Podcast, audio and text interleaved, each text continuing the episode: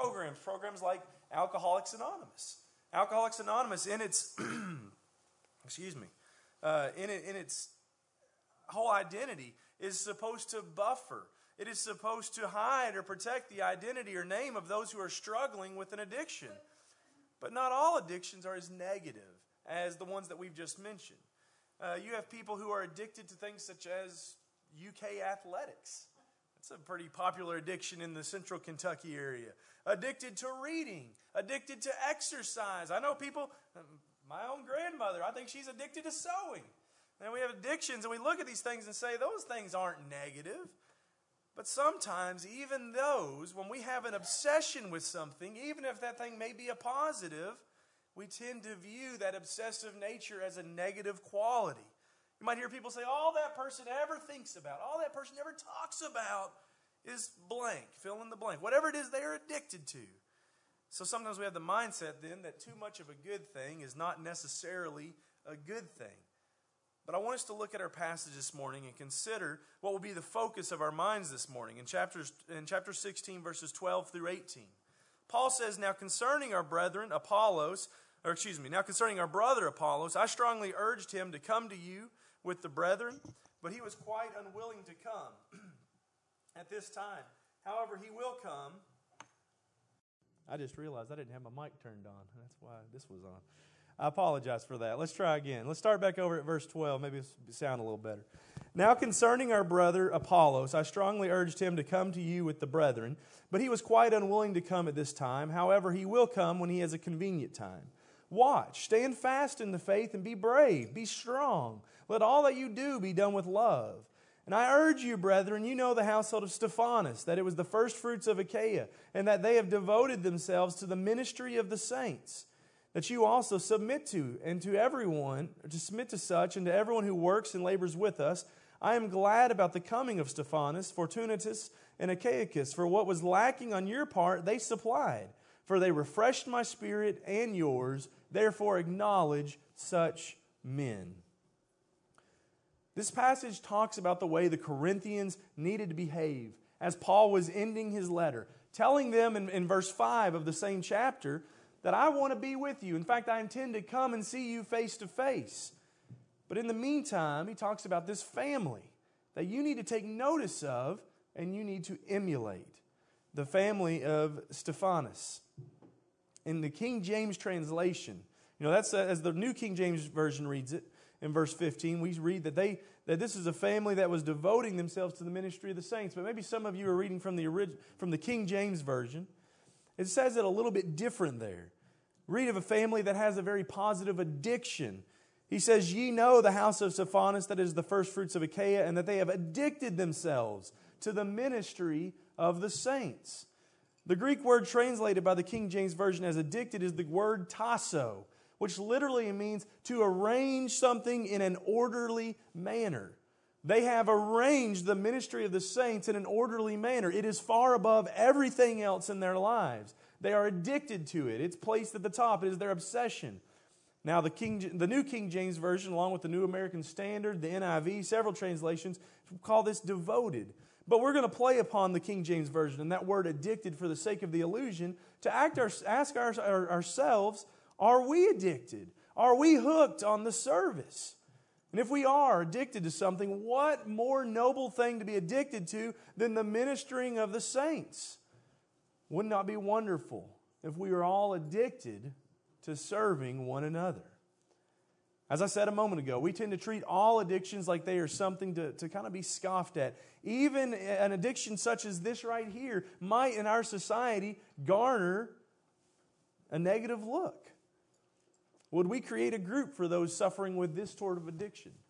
Instead of Alcoholics Anonymous, will we create Christianity Concealed to try and temper the addiction that we have? An addiction that should, that should shine from us, but rather we might say, well, no, that's, we need to look more normal, maybe politically correct. In this lesson, I hope to show why everyone should have such an addiction and let it shine throughout their lives and offer some, some suggestions on how to get hooked if you aren't already. The first thing that I want to consider is why we need to be addicted to the ministry of the saints. And let's do that by considering some of the other things that Paul said. Turn over to the book of Galatians. Galatians chapter 6. In verses 1 and 2, he says, Brethren, if a man is overtaken in any trespass, you who are spiritual, restore such a one in a spirit of gentleness, considering yourselves, lest you also be tempted. Bear one another's burdens, and so fulfill the law of Christ. Why do we need to make it our addiction to be uh, ministering to the saints? Why do we need to make it our addiction to be, to be uh, hooked to the service of the Lord? It's to fulfill the law of Christ. when we do such, then when we bear with one another's burdens, Paul says that's exactly what we are doing. And he goes on in verse 10 to encourage them, saying, Therefore, as we have opportunity, let us do good to all, especially to those who are the household of faith. Anytime you have the opportunity to do good, whatever that opportunity is, whatever it avails itself, whenever that happens, we need to take hold of that opportunity and thus fulfill the law of Christ. If addicted to the ministry of the saints, we are more likely to utilize these opportunities. But also, we need to do something that Joe has talked about quite extensively in 1 John. Uh, the, the, John wrote of this quite extensively. We need to prove through our addiction, through our, our service, we prove the love of God within us. Look in 1 John chapter 4. 1 John chapter 4 verse 20 says if someone says I love God and hates his brother he is a liar. For he does not love his brother whom he has seen, how can he love God whom he has not seen? And this commandment we have from him that he who loves God must love his brother also. we cannot we cannot claim to be the lovers of God. We can't claim to be those children who, who look up to Him as our Father and, our, and our, uh, our, have an immense love for Him if we do not first have a love for one another. In fact, he would say in verses 14 through 20 of the previous chapter, chapter 3, he would say there that it indicates that we have passed from that old man of death into the life. Look there in verse 14. We know that we have passed from death to life because we love the brethren. He who does not love his brother abides in death, and whoever hates his brother is a murderer. And you know that no murderer has eternal life abiding in him. By this we know love, because he laid down his life for us, and we also ought to lay down our lives for the brethren, for the brethren. But whoever has this world's goods and sees his brother in need and shuts up his heart from him, how does the love of God abide in him? My little children, let us not love in word or in tongue, but in deed and in truth. And by this we know that we are of the truth, and we shall assure our hearts before him. For if our heart condemns us, God is greater than our heart and knows, knows all things. If we are addicted to the ministry of the saints, that means to say we are addicted to serving one another. That idea, minister. Sometimes I think we've, we've lost the meaning of that word today. We think minister, that's someone that stands up and preaches. But minister means to serve, to serve one another. If we are addicted to the ministering of the saints, we are addicted to serving one another, we are fulfilling the law of Christ and we are proving that God's love resides within us. So when we go out here to the world, we say, Yes, I love God, and they say, Prove it. And we say, Well, look what I do for my brethren, for His people. Look how much I love them. I'm addicted to serving them. That shows to the world and to others, and it shows to ourselves that we are, are truly lovers of God when we are addicted to the ministry. But also, we want to fulfill the law of Christ. We want to prove the love of God within us. But Paul even talked about this before he said it uh, here in 1 Corinthians 16. Before he got to that point there, he made this point in 1 Corinthians chapter 12. 1 Corinthians chapter 12, and he said in verses 24 through 27, actually, let's start in verse 23. And those members of the body which we think less honorable, on those we bestow greater honor. To our unpresentable parts we have greater modesty, but our presentable parts have no need. But God composed the body, having given greater honor to that part which lacks it. That there should be no schism or division in the body, but that the members should have the same care for one another. And if one member suffers, all the members suffer with it. Or if one member is honored, all the members rejoice with it. Now you are the body of Christ and members individually. So Paul was saying before he got to this, this teaching in 1 Corinthians 16, telling them about, the, about this family that was addicted to the service of, uh, or to the ministry of the saints, before he got to that, he already spoke to them. He had laid the foundation that says if we are going to be serving one another, if we're going to be addicted to that sort of, uh, uh, of sort of action, then we are going to be fulfilling our role in the body of Christ. Now, we talked about this in, in great detail on Sunday morning of last week. In fact, we, we talked about the first part of this being as we are as the church, the body of Christ, and He is the head over that. And we talked about how so many have let go of that relationship with the head and they are no longer following that. And, and I, I realized that, that that sermon took much more time to, to, to, to build and, and to, to flesh out. And, and for that, I, I, say that this sermon is going to take much less time. So you're, you're going to, we're going to redeem some of that time this morning. But what we need to see is it's a twofold thing. You have, you have the, the body of Christ as the, the head of uh, Christ being the head of the body, that we have to hold to and submit to that. But as Paul is also saying here, we need to realize that we're all part of that body. And if we're going to be like that family in chapter 16, if we're going to be like Stephanas, we have to be addicted to fulfilling that role that we have. We come into the body, we need to look at it not as as just this is this is you know my individual thing that I do over here. This is this is my worship, and you all are doing your worship, and we're coming together and we're doing individual worship. Even though yes, that, that is certainly a part of uh, uh, individual actions that we all take part of, but in the, within the the church, we need to see that we are also unified as a body. Each one of us provides a part. In fact, Ephesians chapter four Ephesians chapter 4 is a great place to go to, and we start asking ourselves why we don't see growth in the body. It says in verse 15, speaking the truth in love may grow up in all things into him who is the head, Christ, from whom the whole body joined knit together by what every joint supplies, according to the effective working by which every part does its share, causes growth of the body for the edifying of itself in love. That's twofold. We talked about the first one last week. The first one is holding to the head, holding to Christ. It is from Christ that the, that growth comes from. It is from the top down. But the second part of that, the part that we're looking at more today, is this, is this part where he says, every part or every joint supplies according to the effective working by which every part does its share. Every part is looking, saying, I have a role in the body. There's not a single part of the body that is not important. There's not a single one of us that's going to, to say, you know what, for the fun of it, I think I'm just going to chop off my pinky. I, I, don't remember the last time I used my pinky for anything. Let's chop it off and throw it away. I think I can live without that. No, we need to understand that. That makes absolutely no sense whatsoever. We're going to try to keep our pinkies and our body parts and everything that we can to be a part of it because we realize without that, we are not whole. And so, for every single one of us, we need to recognize that we have an important role in the body.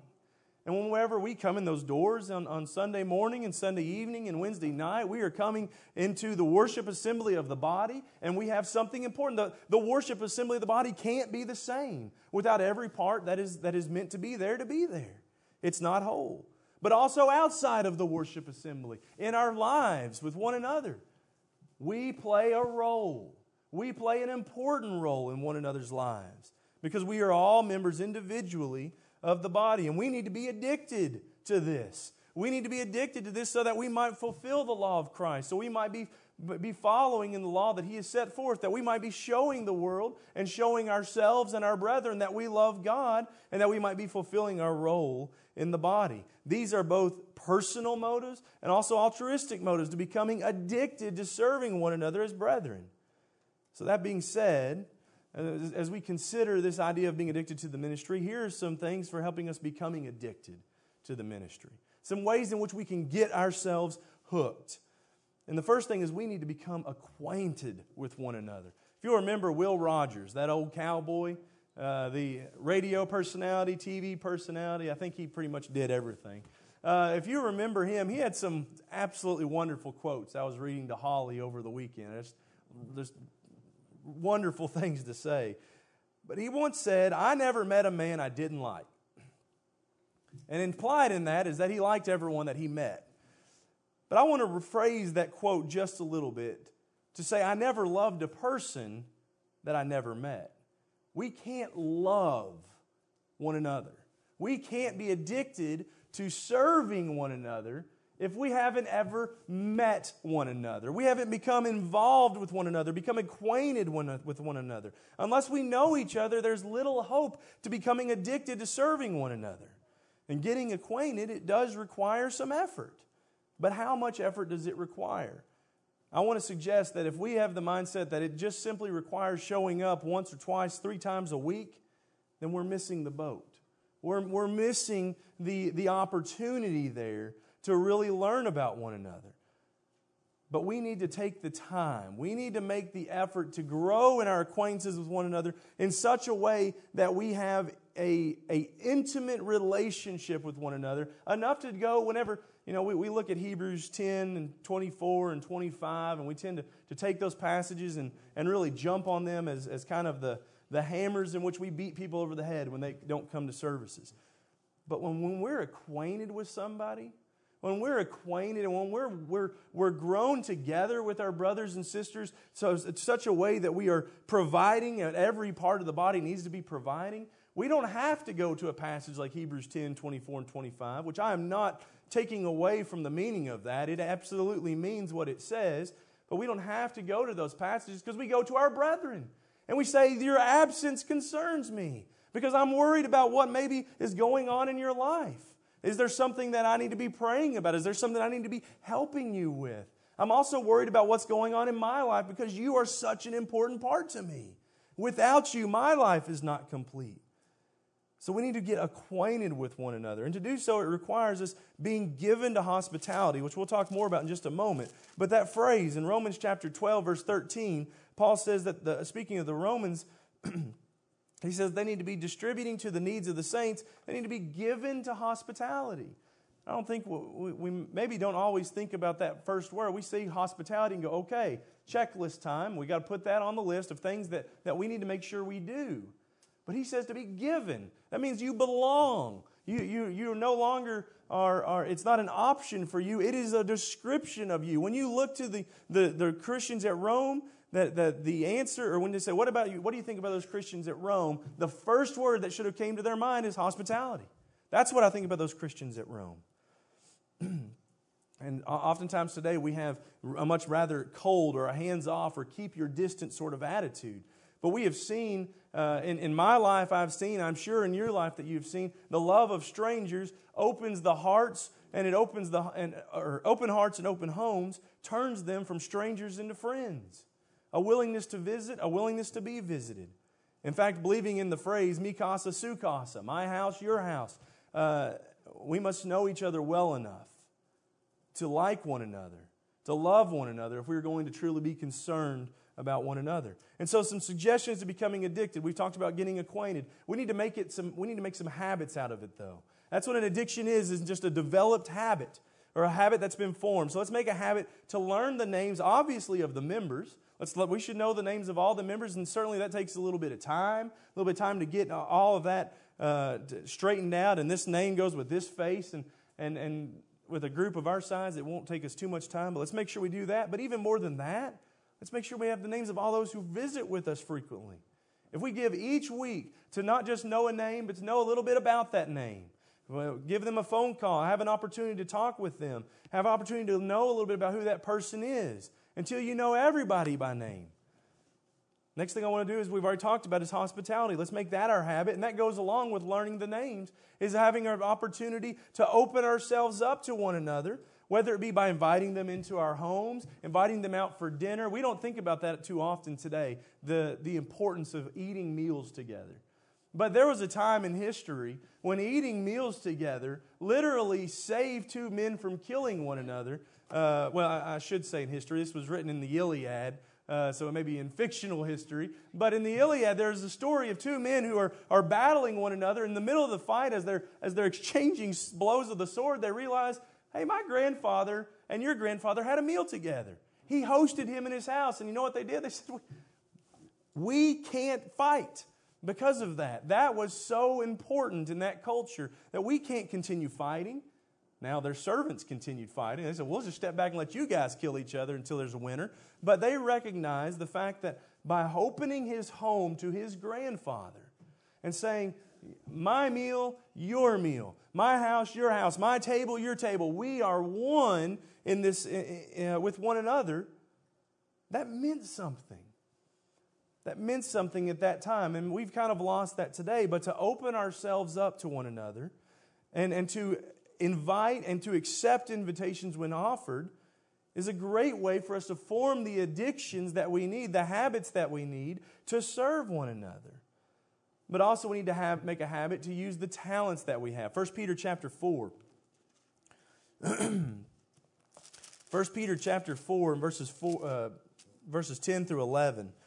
Peter says, As each one has received a gift, minister it to one another. As good stewards of the manifold grace of God, if anyone speaks, let him speak as the oracles of God. If anyone ministers, let him do it as with the ability which God supplies, that in all things God may be glorified through Jesus Christ, to whom belong the glory and dominion forever and ever. Amen. The goal, remember, is to become addicted to serving one another. And so Peter says, whatever ability that you have, whether you think that ability important or not, that's not, he doesn't, whether you have a great ability, use that. He says, no, whatever ability you have, whatever you can do, use that talent not for yourself, but for others.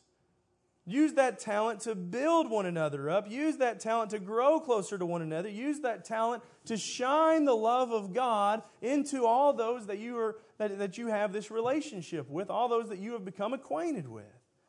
In fact, the more we know about one another, the more we grow in our abilities to serve, the more that we are hospitable to one another, the easier it is to become addicted to the ministry of the saints. These things right here, these are gateway drugs. That's what these are. These are, they say, oh, don't start smoking cigarettes because it's going to lead to marijuana and that's going to lead to, to uh, something harder than that and it's just going to go down, downhill. These are gateway drugs, but they're not going down, they're going up. They're drawing us closer to that gate of heaven and to the addiction that we need to get there in serving one another. The family of Stephanas left behind a wonderful reputation for us. They were devoted to the ministry of the saints, they were addicted to service. And Paul was made glad, as we read in verses 17 through 18. He was refreshed in his spirit when they came to him because of the example that they left, the reputation that they have. So, my question this morning is what kind of reputation are you going to leave behind? Some 2,000 years later, we're still talking about this family and about their addiction. And if we are addicted like them today, people are going to talk about us. And sometimes they're going to look at it in the negative light that, that oftentimes obsessions get looked at. But every time that they speak of that, know that God is being glorified in your life because of your addiction to serving Him. Devote ourselves to serving our brethren with love and zeal. I pray that every one of us will be addicted to the ministry, will be hooked onto the service of the saints. But before we can do that, before we can be hooked on the service, before we can be addicted to the ministry of the saints, we must become a saint. And we know to do that, the Bible tells us that God has not left that to be a mystery, but rather to, to He has revealed that knowledge to us. It is through the reading of His Word, Romans 10 17, that we are we have, faith is produced in us, that we are to believe. And, and in believing, we must be willing to confess that Jesus is the Son of God, that He truly did come to this world to die for the forgiveness of our sins, and He died, but He was resurrected, and today He intercedes on our behalf, waiting, to, preparing a place for us, waiting for the, for the call to come and to gather up His bride. And if you wish to be a part of that bride, to be a part of the church uh, that, that Christ built, we need to be baptized, to have our sins removed, to be washed clean of all unrighteousness. If there is anything that we here can do to help in that, to assist you in your walk with Christ or starting your walk in Christ, won't you please come forward right now and let it be known as we stand and as we sing.